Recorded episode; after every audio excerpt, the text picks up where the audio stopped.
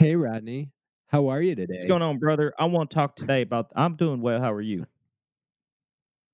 I want to talk about the mammalian dive reflexes. You're laughing into your microphone. You can't answer right now, but I want to talk to you people listening about the mammalian dive reflex. Now, you've heard me in the past talk about cold showers, and I may have even talked about this without calling it what it You was. have. Now, the mammalian dive reflex is this thing that we mammals have where you dive under some water, usually cold water, and it sparks this breathing reflex that well, just a lot of good stuff happens from it. Your brain processes things gooder your lungs are more efficient with oxygens. Hey, I know you're judging me because I'm talking like this. So you're like, there's no way he knows what he's talking about. But I, I beseech thee, goeth to the Google and look up the mammalian dive reflex and then taketh yourself to your shower and put it on cold. And dive. Put it in your face. and dive. Just put the cold water on your face. Well, you can simulate the dive by holding your breath. Mm. That's an important part. Mm, You got to be holding the breath Mm. to activate the Mm. reflex. this is Isn't that right, Ruby? amazing. That, my friends, is what we call a shtick.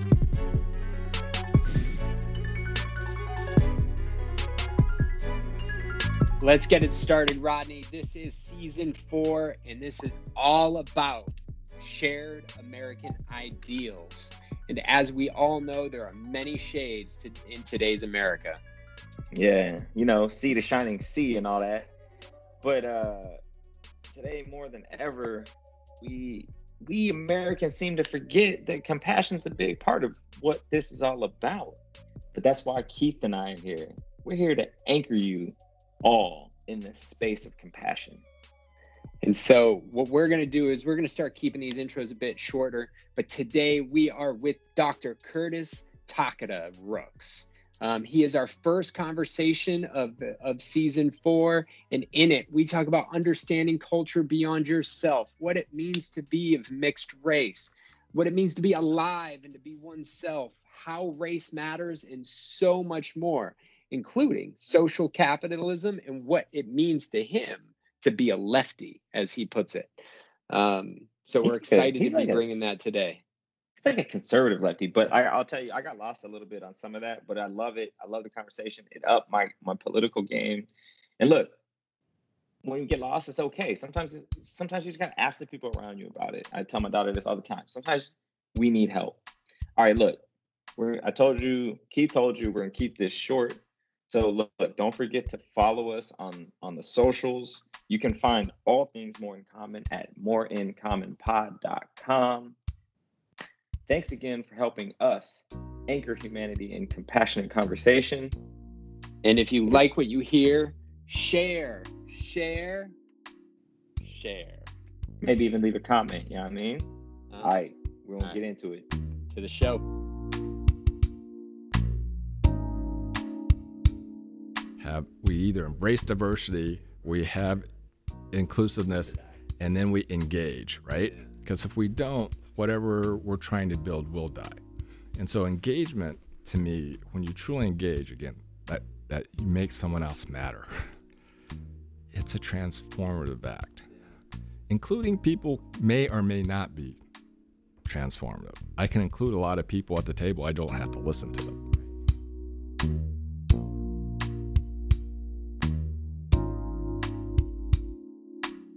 All right, welcome back. Today we are with Dr. Curtis Takada Rooks. Born in Japan, but grew up in many places, spending his early childhood in Kansas, North Carolina, and Texas.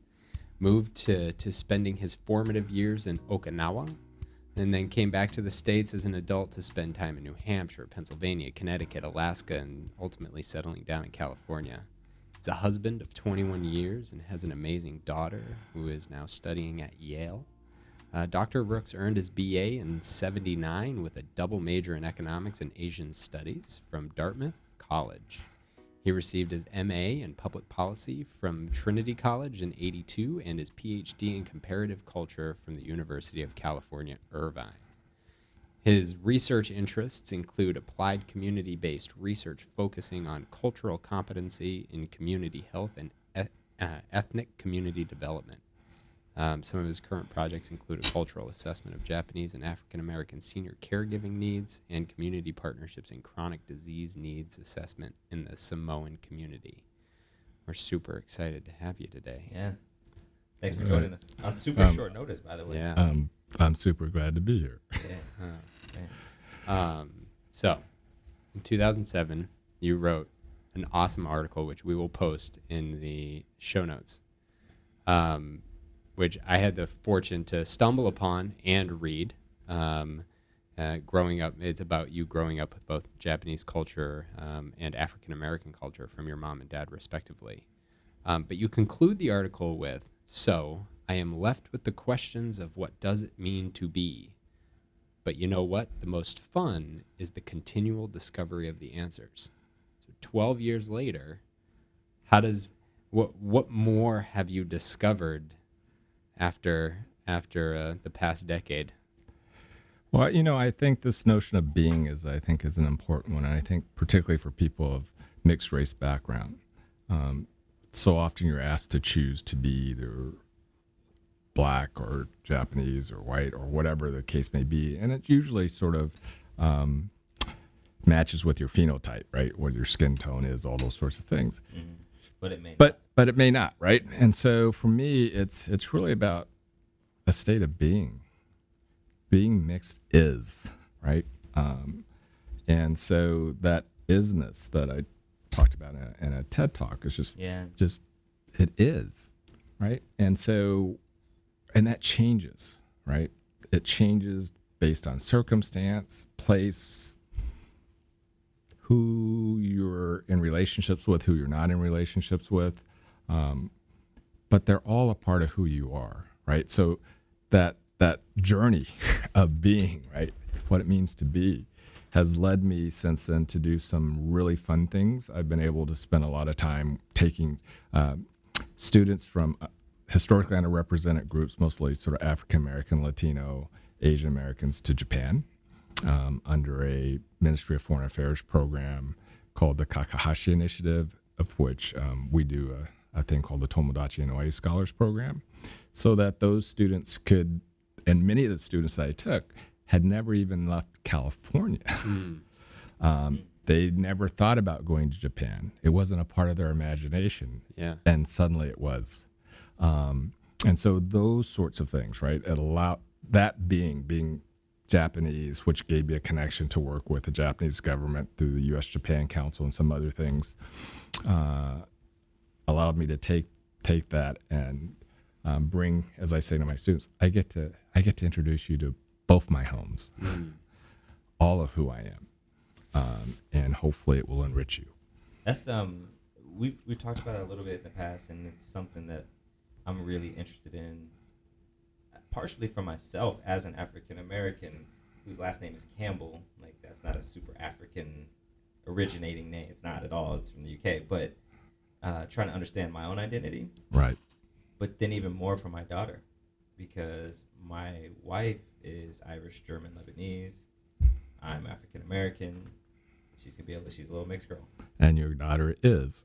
and she is exactly and helping her oh i guess there's some irish on my side too but um just like trying to help her through whatever that is and i've heard lots of different stories from people exploring it and some not being allowed to explore it unfortunately because Right. of Right. their families and whatnot. So that what you just said, and the the we'll post the TED talk in the the show notes. But the your daughter's breakdown of just being and like what it's like sometimes, like it's very touching for me. It's, Well, you know, when she she did that, she was about seven, and so it really blew me away that she was able to have sort of a a complex understanding, um, and she did that for the class, right?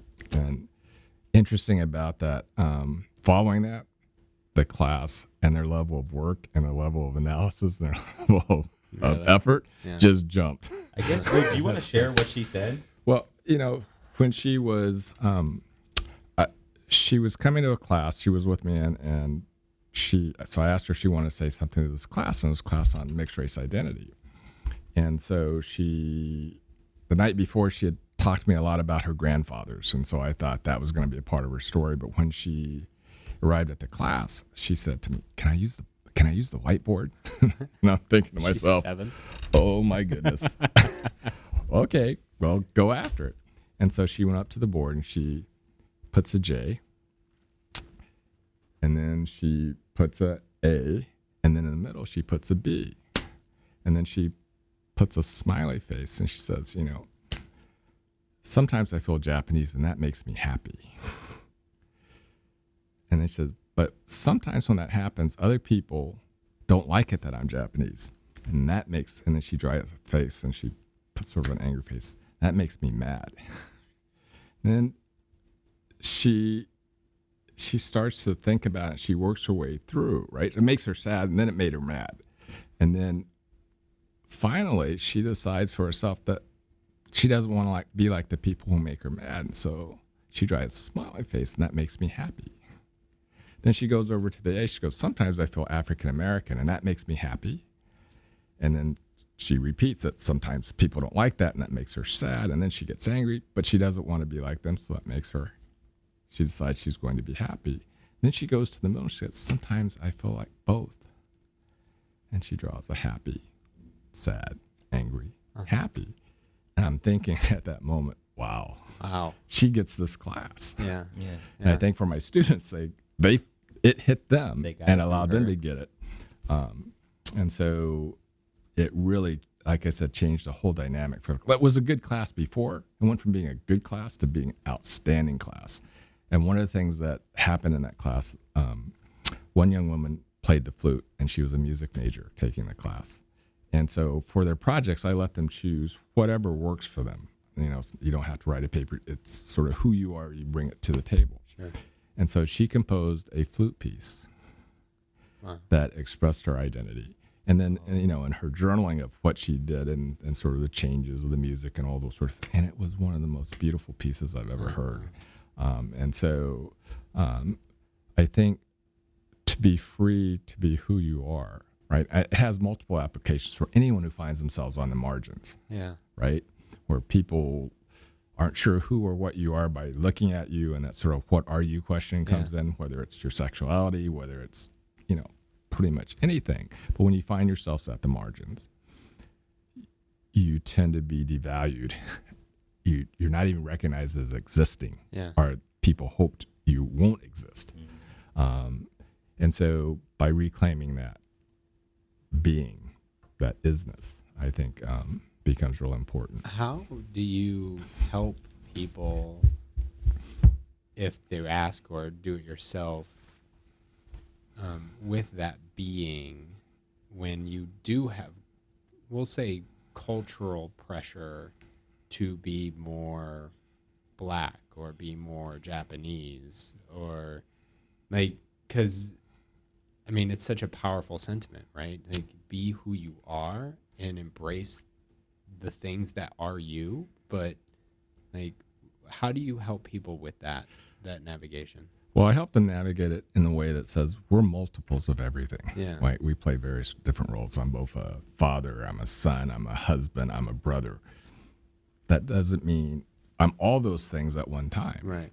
So, um, depending on the context and circumstance.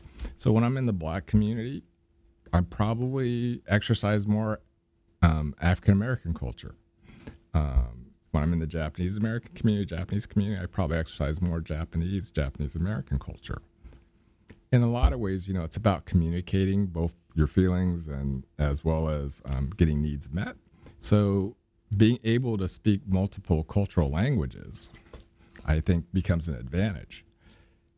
Our society wants you to only be one thing. Yeah. So when you can do multiple things, they tend to to to not trust you. That mm. somehow, you know, you're two faced, three faced, whatever it happens to be, right? And so to allow people to be comfortable with, it's okay to move in and out of spaces, and in and out of places, and be comfortable with that knowledge that you're more, right? You're more than you know. You're more than the sum of your parts. It's an interesting the analogy of culture to the identities that we all are. Like Yeah. everybody is a friend. Everybody is a son or a daughter, may, more you know a father Right. or a, a, a, a mother, but we all have these identities that just because the skin color or the way you look, it's still uh, Yeah. the, the same principle at the end of the day of how it, just more things that other people have to navigate through. Because I, at the end of the day, like we started before, is that people want to know they matter. Yeah. And so, in that relationship that you have with people, whether it's a familiar relationship or if it's a stranger relationship, it's about mattering, right? And in different roles, you show that in different ways. Yeah. You know, when I'm in my uncle role, I can listen to, be very generous about um, my niece and nephew's ideas and things they want to do and those sorts of things because I'm not the person who's there to sort of guide them in a certain way. I'm there to support them no matter what they do, right? Now, if my daughter came with the same thing, she might get a, a very Different different situation, response, and she's going like, "Wow, why, how come you're so nice to them and you're so tough with me?" Well, because I'm not their different role daddy, to play, right? I have a yeah. different role, Yeah. right? So I need to speak a different emotional language even with them, right? Good, Right. yeah. So, uh, so I, I think that because society tries to tell us that we only have a single identity, that I think it becomes very difficult, especially um, on racial lines. on racial Yeah. lines, on gender lines, on Yeah. sexuality lines, Anything in that particular. falls outside the the historically me. Right. Yeah. Oh, Yeah. white guy.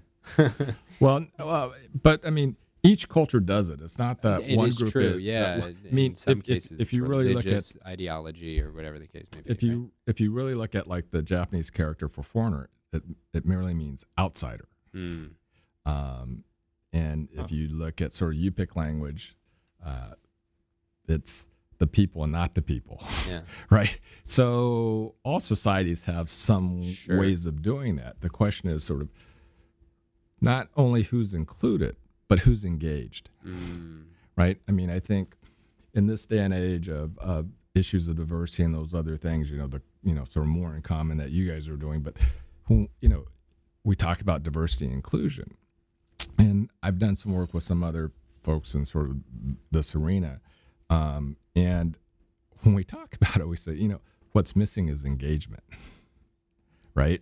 But if you do the acronym, it's die.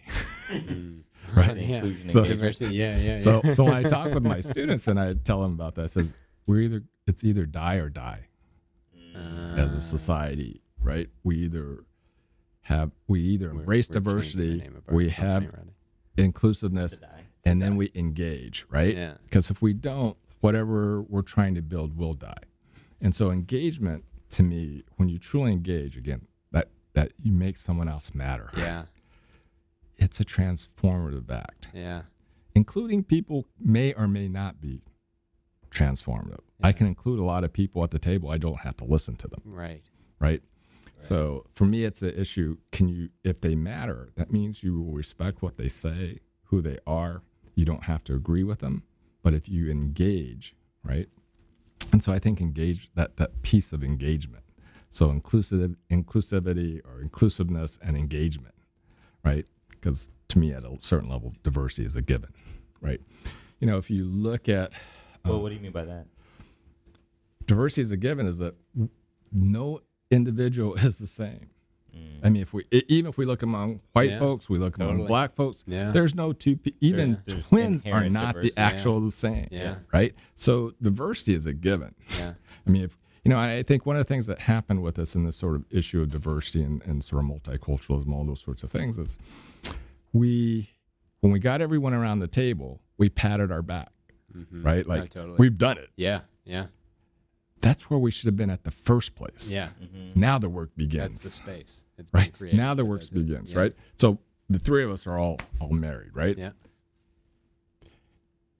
When you get married and you do that ceremony, that's the beginning, man. Yeah. Yeah. And then the work really Yeah, begins, yeah. right? Right, right. Because you find out there's two ways to cook a hot dog: Iron a shirt. iron a shirt, put a ya. toilet paper roll on, All I know is my way is the wrong way for everything. all this, right? all the stuff. I won't go there on it because I I'm don't. But but but I'm just saying that you begin. That's where the work begins. Mhm. The work of communication Yep. because you've committed to each other in such a way that you're saying, "I'm not backing out of this." It's never e- it's rarely easy. it gets hard, And it's constant. but Yeah. you know, um, and it's it, you're right, and it's constant, but it is is so worthwhile. Oh, Yeah. Right. 100%. So when we talk about issues of diversity, right, having a diverse group of people is not the end. Yeah. It's you know, it's where we should have. I actually, it's where we should have been in the first darn Yeah. place. Inclusiveness and engagement, Yeah. Right? And and again, for me, the inclusiveness doesn't go far enough. We have to engage one another. Yeah. I I understand the synergies of the Oh, the consulting conversation that had, that yeah, you guys even- are. They, I didn't even share the engagement part. Yeah, uh, with like, him. I we'll, we'll call it inclusion, diversity, and uh, engagement. So we can just call it IDE. I'd- or ED. The Ides of March. Yeah, that's what I was thinking. March fifteenth. That's three my three favorite days of the year: thirteenth, fourteenth, fifteenth. My wife's birthday, Okay. Pi Day, in the Heights. Um. Oh God, there are so many places I want to go Well, I right want to. But ask a little bit about critical race, like teaching a class on critical race, or like what is, well, how, do- how do you what's what's the class Do- defined as? do, do, you, do you think we can take a quick pivot before we Yeah, you go there? Yeah. Yeah, okay. Well, I because I think there's a tie-in real quick. Um, just given your background, you talk about. uh, I mean, what was it like being um, half African American in Okinawa during your formative years? Yeah, Well, the nice thing about being on Okinawa during those years, it was also when um, there were a lot of different uh, riots in the states. Um, it, I want to say the date was there when MLK was shot. Um, Robert Kennedy was shot because I was there from '68 to s- basically uh, this January of '71, and. Uh, most of the folks there, I mean, the kids that are with the, the families, our dads were going to Vietnam, Mm. in and out of Vietnam. So the only color that really mattered was green, right? so Ah, yeah, yeah, military, right? Um, but there were also an awful lot of families that were mixed. Um, so, and particularly Asian mixed, but um, so there was a Latino Japanese family, there was black Japanese family, there was white Japanese family. So, you know, in that sense, I wasn't abnormal. There was there were these sort of critical masses and clusters. Not that we necessarily all got along, not that any of those other things, but you just didn't feel odd. Yeah. And I remember we were all and is that on base? this was on base and because I went to went to DoD schools, and so the guys you played basketball with, football with, the the girls in your classes, everything, right? So it was also the time where everybody was looking for a name, right? It was just you know African Americans went through Afro American, uh, all sorts of different names. Sure. And so I was, we were sitting around talking about this. So we we're in junior high, and one of my buddies, Glenn Ozumi, from Hawaii, was that was was there, and we were, were talking. He goes, "I know what you are." I said, "What?" And he goes, "You're a Hapa Afro, right? Hapa from from Japan. I mean, from Uh, Hawaii, being we've gone through mixed, this. and then Afro was because it was Afro American. So Yeah, yeah, yeah. I'm like 13 years old, and I thought, yeah, I am. I had a name for myself, this sort of notion of identity. So from then on, that wasn't problematic, right? Ah, yeah. The other piece that happened to me while I was there was, um, you know, when you get there and and the sort of the the GIs have this sort of slang for for the Vietnamese. They were gooks, and so they then extended it to all other Asians. So the Okinawan folks were gooks, and so oh really? So- didn't know it went so- extended out. Oh yeah. So I came home one night day and you know, as a 12 year old, 11, 12 year old, and I said I said something about gook. Uh-huh. My father grabs me behind the neck, picks me up. My feet aren't touching the ground. Takes me to the bathroom in front of a mirror. He goes, "You want to see a gook? There's a gook. you know, if they're a gook, your mom's a gook. Yeah. If they're if your mom's a gook, you're a gook. Okay, got this Yeah. that word never came out of my mouth in that way, right? I mean, Right. I use it to illustrate the story, but it reminded me of my interconnectedness with the people of Okinawa. Even though you know that within the Japanese sort of notions of of self and purity, Okinawans aren't quite Japanese, all that kind of stuff, right? But it was really interesting Hmm, Sounds like French For- France and Paris. it, Mm, it, it, it, it, it for me really forced me to understand right sort of my identity in ways that i hadn't. So i and, and in some ways i had parents who were ahead of their time Yeah. or and maybe my dad because he had been to vietnam twice then and it was right before he went the third time. He went um, three he yeah he did three tours. Um, and so that- Army. army. So that he was a he was a nurse. So um he did three tours. But i think for him um that kind of denigrating language right because he grew up with it Yeah, right like, we yeah, weren't directed blacks in. Right. we weren't blacks No, right no. we, we weren't negro we were right um and so for him to have hard something something having something that denigrating come out that sort of a term right that sort of a slur wasn't going to happen in his house How So did- why do you, wait? We're, like this. Why do you think that that hasn't permeated through from more blacks, African Americans in the states when speaking about Latinos or other groups here? Like it, there's there's there's no connection. Like that connection you just made, it doesn't seem to be there. i think and sort it's of a huge. It's a huge it's, question. it's a huge question I- and, and i think circumstance has a lot to do with it i mean that we're pitted against each other is not happenstance Right. right. Right. so it, it was you know as as much as i love the united states and sort of the principles that are around it right? The way in which race has worked in our society getting to sort of notion of critical race that race matters and it plays a plays a, a salient and important role. And one of the ways that race mattered particularly as it related to both politics culture and economy was to pit races against one another, right? Um, the most famous that we know are the model minority image, but it happens at sort of all different levels, right?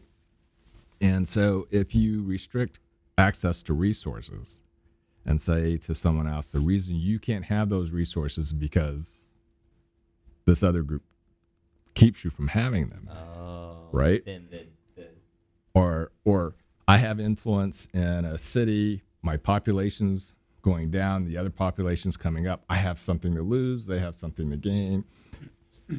but as uh, Johnny Scott from Cal State Northridge once say, right? He said, you know, he works with uh, guys in prisons, and so the Latino guys, the black guys, are talking about sort of roaches, right?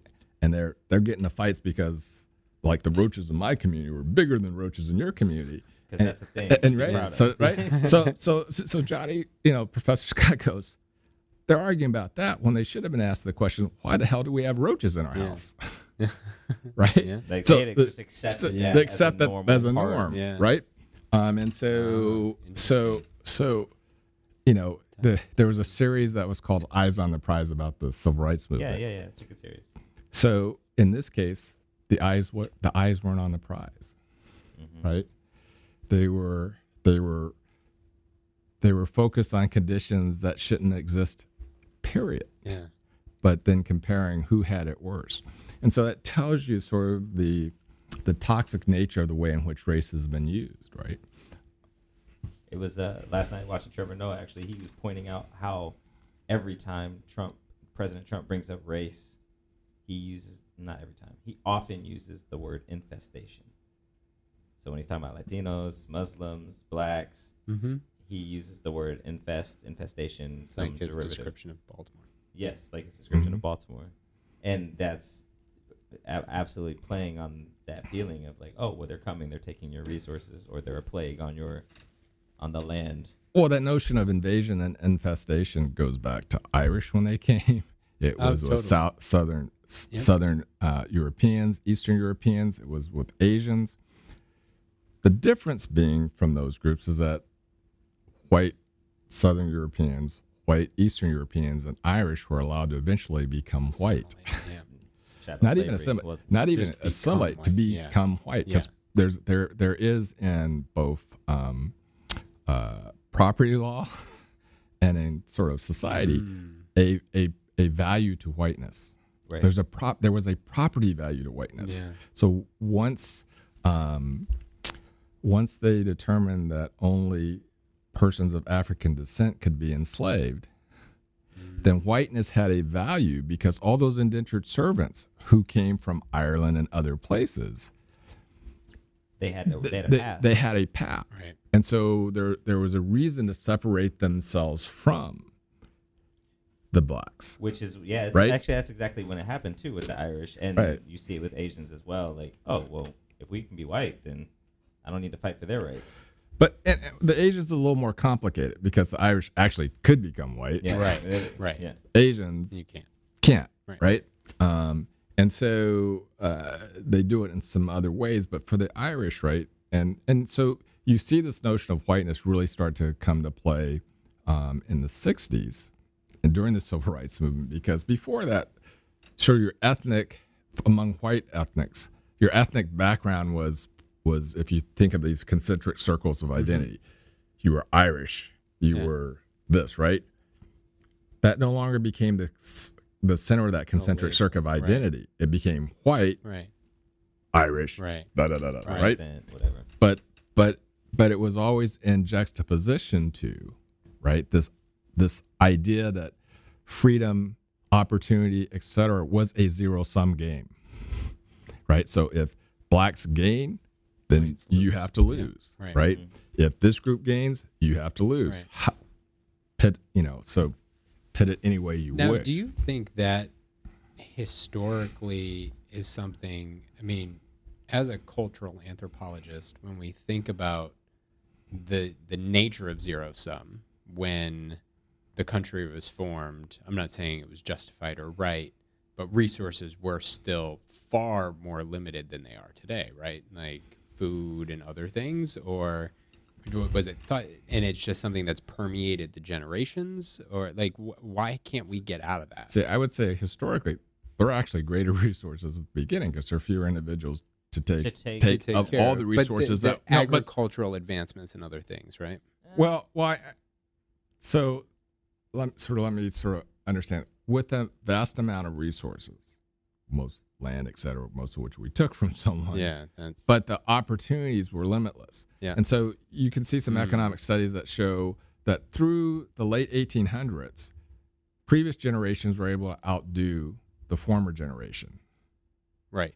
Since the late 1800s, after industrialization, pretty much middle class folks stay middle class, Mm, working class stay working class. yeah, Right. We have these sort of stories of someone who overcame their, sure. right?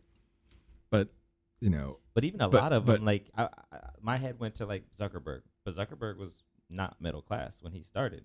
no. And neither was He went from top class to, To top, top- class. top- the same with Bill Gates. Yeah. Right. Right. Yeah, So so when you start to take a look at these different pieces, right? I mean, athletics has been a pathway for some people, music, some other things, but by and large, the class that you're born in is the class that you're going to die in. Hmm.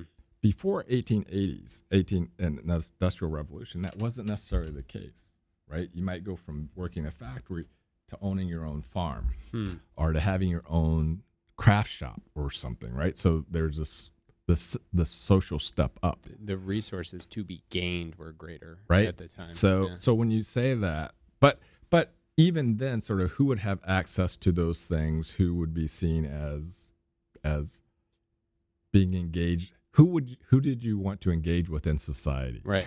Eh, Who? So in that case, that was about sort of who was going to be included, and who wasn't, right? Who were the people and who were not the and people? and I, I guess the the reason I asked that question is simply to get to the root of the zero sum mentality, which is something that continues in many um, facets of our culture in the United States, especially. So if, if you take a sort of, um, I'm, I'm a little bit of a lefty, so I'll I'll I'll, I'll say Throw that it right. out there, admit it. Yeah. So how do you keep working class folks, middle and working class folks, from thinking that there's an opportunity there, right? I- I mean, it's sort of in this.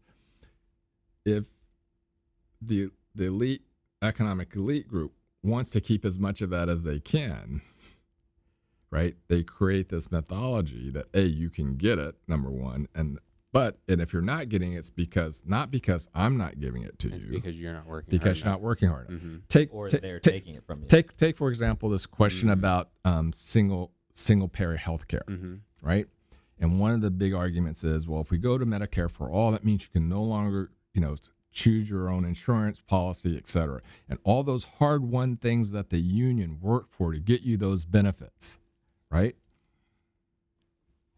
It's interesting because if we had a single payer health care program then the union can actually fight for higher wages And not Like which is what you really, really need want. to your eyes on the Right? prize comment. so like, so it's what you Mm. really need for for stability and advancement so if you take that because if you look at it's i know it's fighting for right. size of cockroaches. well because you know I, you know as a as an administrator at you know at lmu and doing a lot with the budget healthcare costs went up higher than anything else Yeah.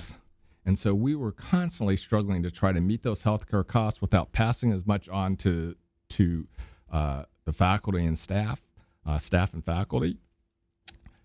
If we didn't have to do that, right? A, it would take some say, upward pressure on tuition. hmm It would allow us to give the staff, particularly the the the the, the hourly staff, better wages, et cetera. But we, you know, but we were working hard to stop stop the um, healthcare costs, right? So even in the way that that's cast, right? Whatever the single payer is, uh, there's lots of different models one can use, so that you have so that you take out sort of uh, the sort of competitive thing we have with insurance now. But when they come attack it, like like these unions really fought hard so you could have those benefits, and they're going to take those benefits away from you. I was saying, I would say to them, if that isn't a problem, that isn't an issue on the table, think what the unions could really fight for, right? Because the way in which the the owners have worked it is, you know, we can give you good health care, Yeah. right? We can give you good health care. We can try to hold your deductibles here, Mhm. but if we do that, but but your wages are going to have to stay the same. Yeah. It's uh, hide the it's hide the cheese. I like to refer to it as hide the cheese. I mean, it, and it's it's this reflective.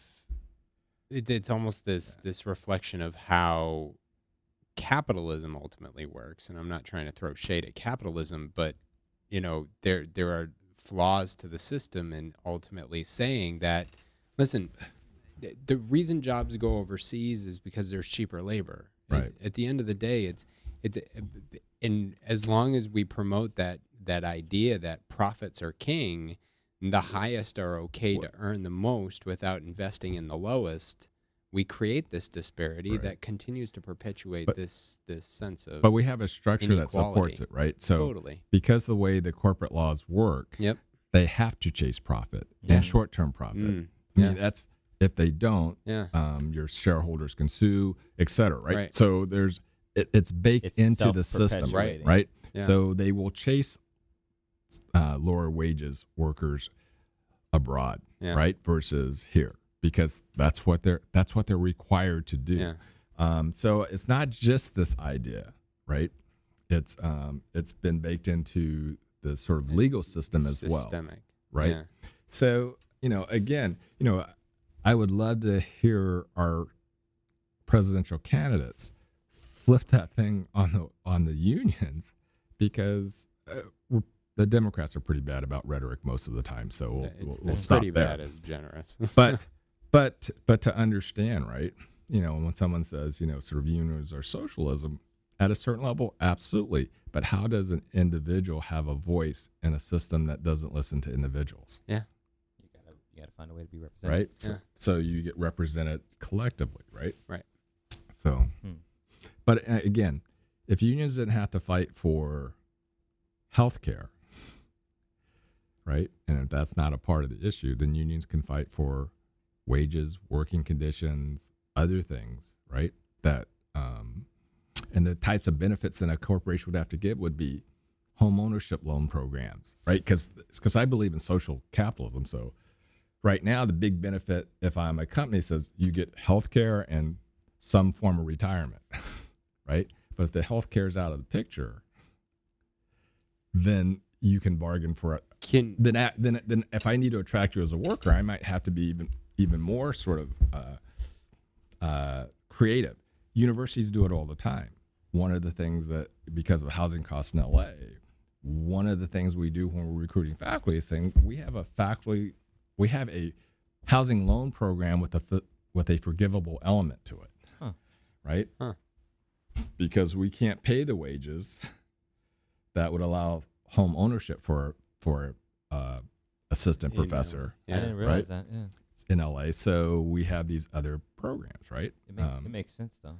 It you you said something you you threw it in there. Um, this idea of social capitalism. Yeah, you did. Um, I want to go there because you know, personally, I am of the mind and and understanding that you know capitalism is an economic system and Right. democracy is a government system, right?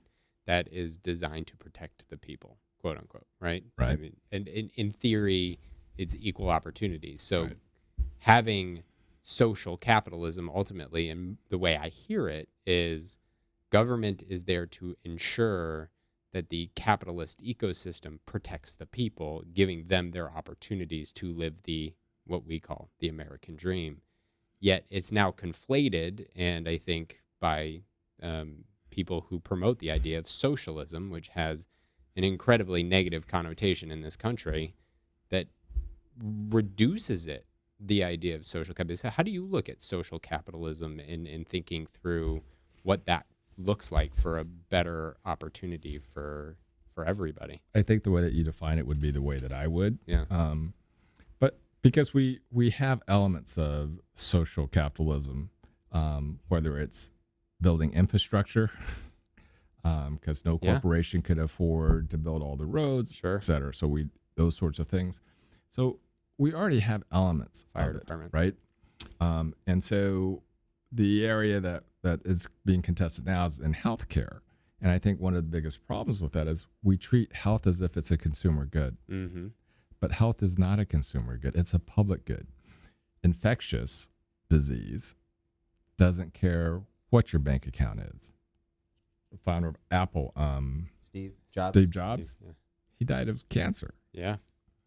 Didn't care what his bank account was and who he was. Man, Right. Ruth Bader Ginsburg has had So- cancer three times. So, so, so what my point is that health, right? Yeah. It's particularly infectious health diseases, right? They impact everyone, right? And so when we te- treat health as a consumer good, Mm, we're we are treating it as if somehow this person, your health doesn't impact my health, but it does. But it does. Whether it's your mental health, Yeah. whether it's your physical health, whether it's your an infectious disease. If you miss lots of time at work, that means other people have to pick up what you're doing. It the deduction from productivity of everyone at work, yeah. right? because the company trying Exact- to hit those revenues that you Right. just talked about.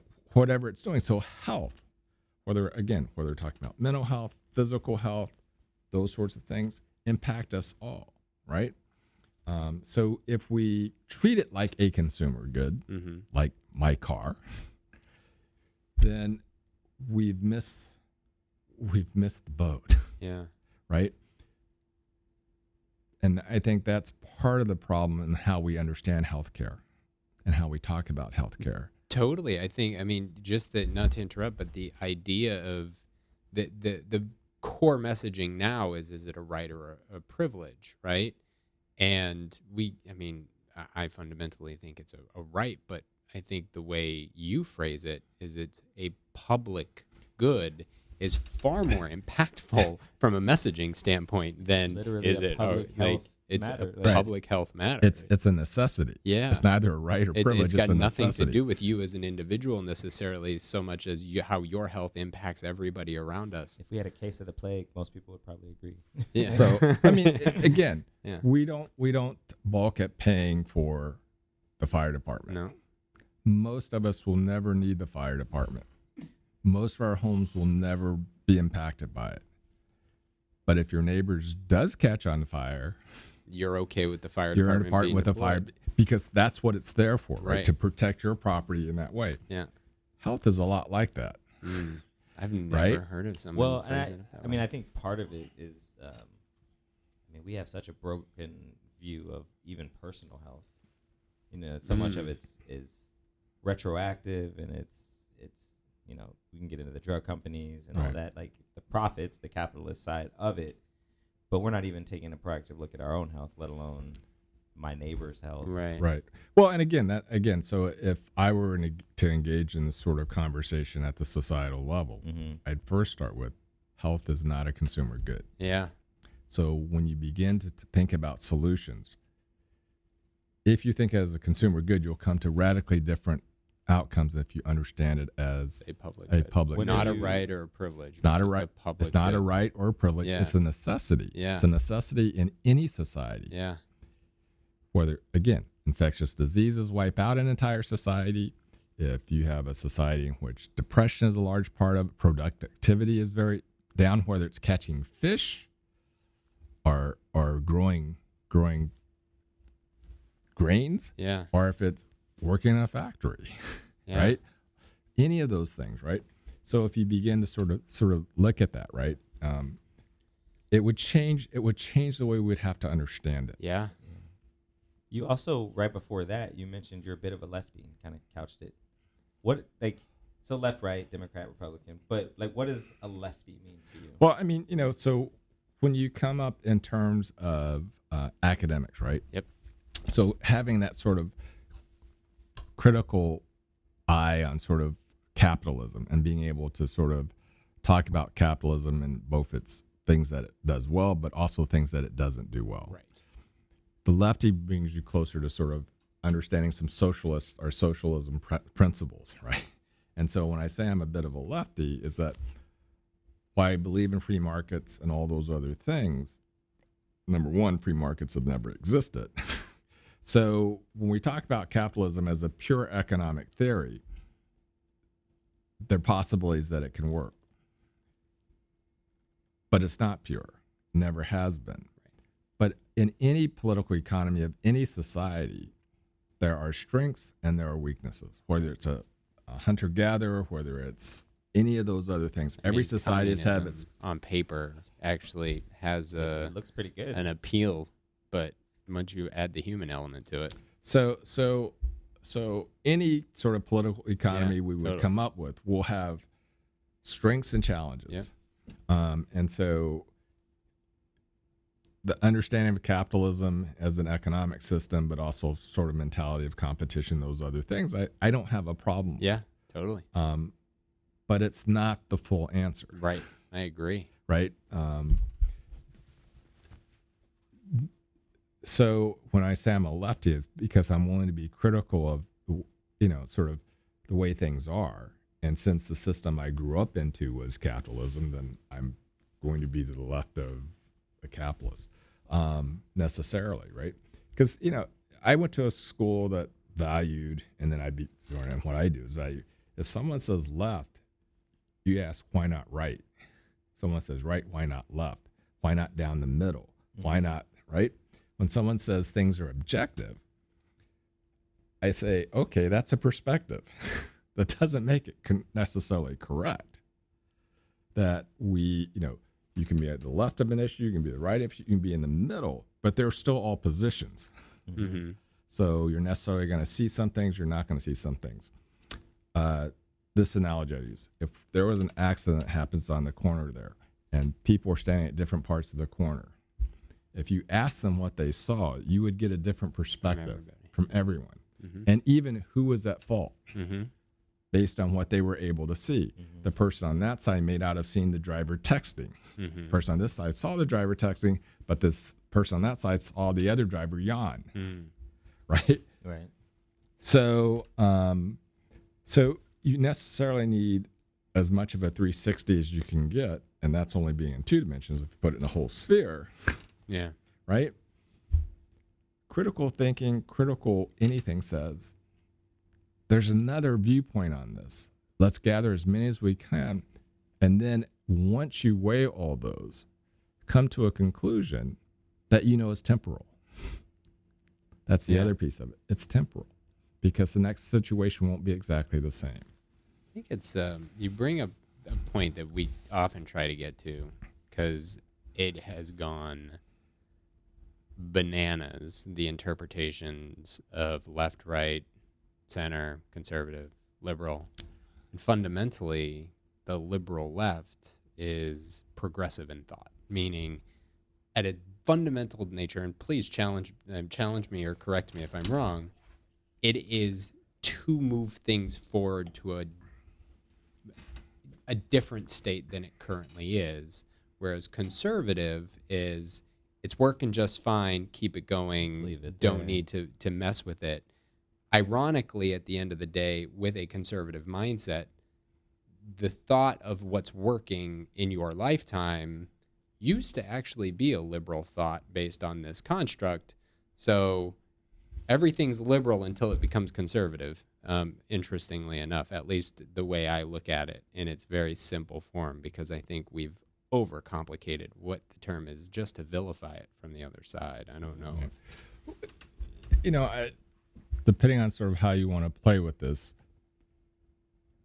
not all progressives are the same. correct. Some progressives just want a kinder, gentler Yeah. system that are now right. So, so the question is, do you want um, equality of opportunity, quality of access, or quality of outcome? Right. Quality of outcome requires you to, to do radical things to actually transform systems, to revolutionize things, right? Um, in different ways, right? So that the, the the band of bottom of society, top of society is is lessened, right? Um, so it, those are the places that we sort of debate about, right? Are we talking about quality of access, quality of right outcome, quality of opportunity, quality of access, quality of outcome?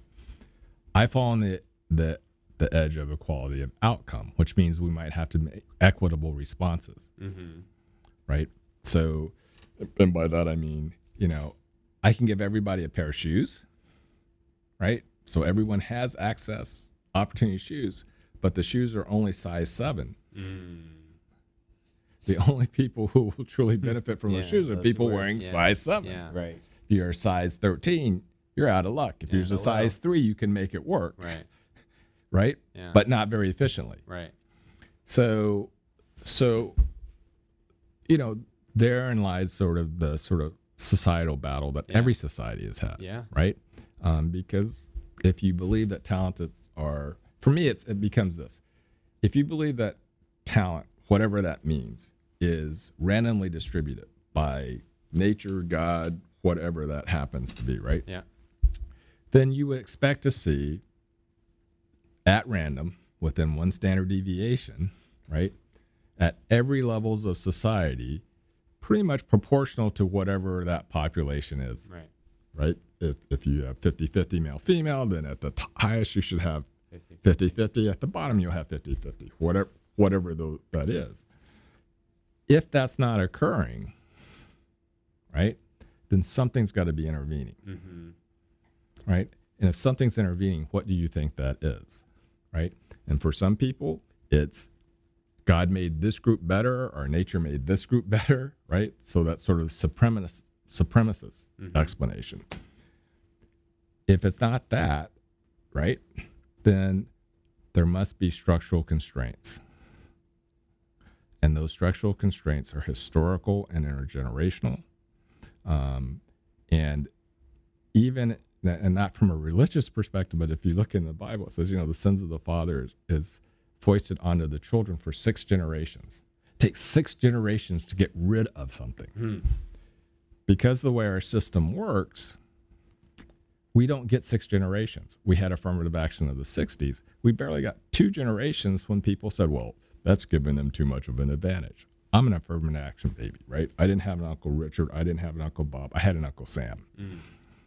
Once I walked through those doors, I either performed in that classroom or I didn't. If mm-hmm. I didn't perform, I was gone, right?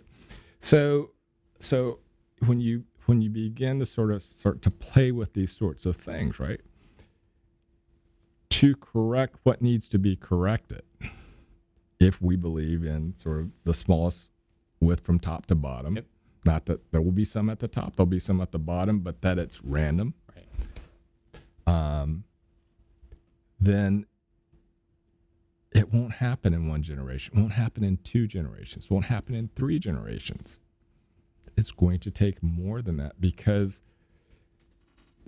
the way in which resources have been sort of distributed at this point um, keeps you from getting to the next, right?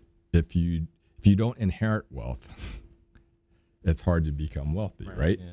Um, so if if you have a, a group that that generationally inherits debt, that is to say, you have to borrow or come out of your own savings to bury your parents, Mm-hmm. right? Yeah. The next the next next group isn't getting ahead, yeah. and and I can do that by class. We can look at it by class and race, but that's why I'm saying, you know, uh, whether you're talking about poor folk in West Virginia, or you're talking about poor folk in inner city USA, name the city, right? So I, so for me, I, I think the it, at one level it's simple, and the other level it's not Right. right?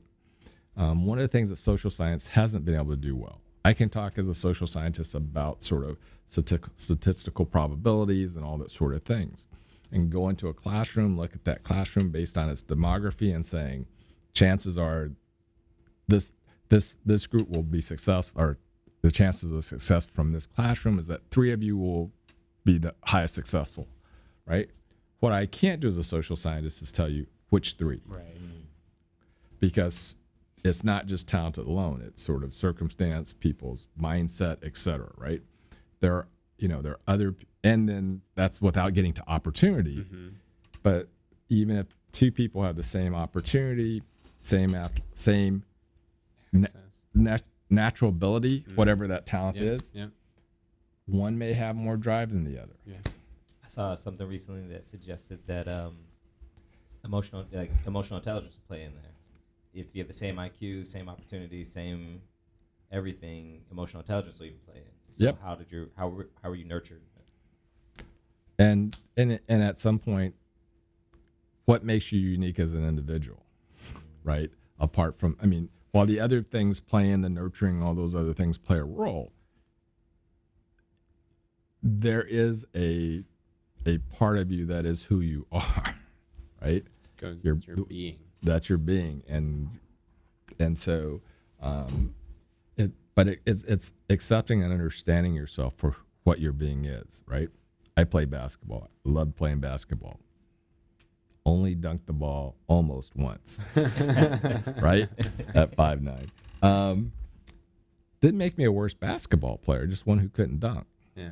so I developed a heck of a left hand and some other things that that were able to, over, to compensate for the fact that I couldn't dunk. Yeah. I played a different game. We all have sort of limits based on uh, whatever enterprise we're in, No question.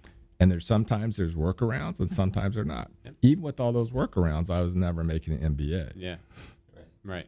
Like that kind of goes to the change of the outcome, Yeah. right? If if that were going to be a thing in the NBA, right, the system would need Then to we'd have to change. it. Then we'd have to change the rules. right in order to give you five nine Spud Webb access to Right.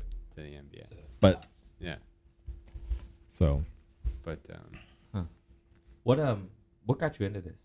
Like what got you into this line of work and, and teaching? And adding on to that, like, because I there's the synergy moment. We have about eight every episode, Yeah. but uh, um, like kind of going back to the the Gook comment, right. right? Like, how much did that play a role, especially given you're on a military base? Green's the only color that matters, unless those green were calling people that look like your mother a derogatory term, and then here you are talking about this some ten years later. But more than 10 years. oh, about 50 years Yeah, later. yeah. Um, you know, I, I think all of us come to be who we are incrementally to all the experiences that we have. Some Yeah. are more, some are more impactful at a moment. Yep. Um, you don't hang on to it your entire life, but something brings it out where you had to think about it and Yep. go, "Wow!" Right?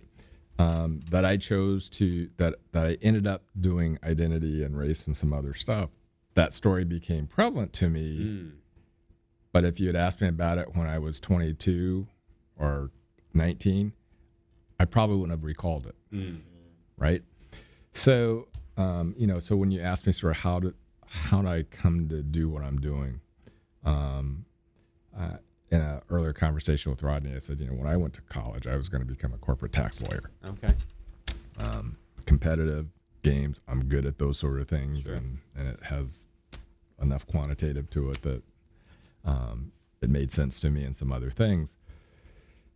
I ended up coaching football because I, as I got to that point, um, sort of two sort of parallel things were happening. Part some of it probably was I was afraid I couldn't make it in law school, right? I mean, you get beat up a lot. Um, yeah. uh, but the other part was I was looking at doing something, and the men in my life that I knew who were doing it because they just loved to do it Mm. right? And so uh, those were my football coaches from Pop Warner through high school and then into college. They all had capability of doing other things. Like my defensive back coach majored in business. He wasn't a PE major, right? Uh, at, at college, he went to Penn State. Um, when I interviewed with Joe Paterno for the job, um, I remember saying he asked me what I was doing there with a Dartmouth degree. So I said, I don't know. What are you doing here? You were on your way to law school from Brown. I think that's why he hired me, not because I knew anything about football, because I was a smartass, um, and came back at him.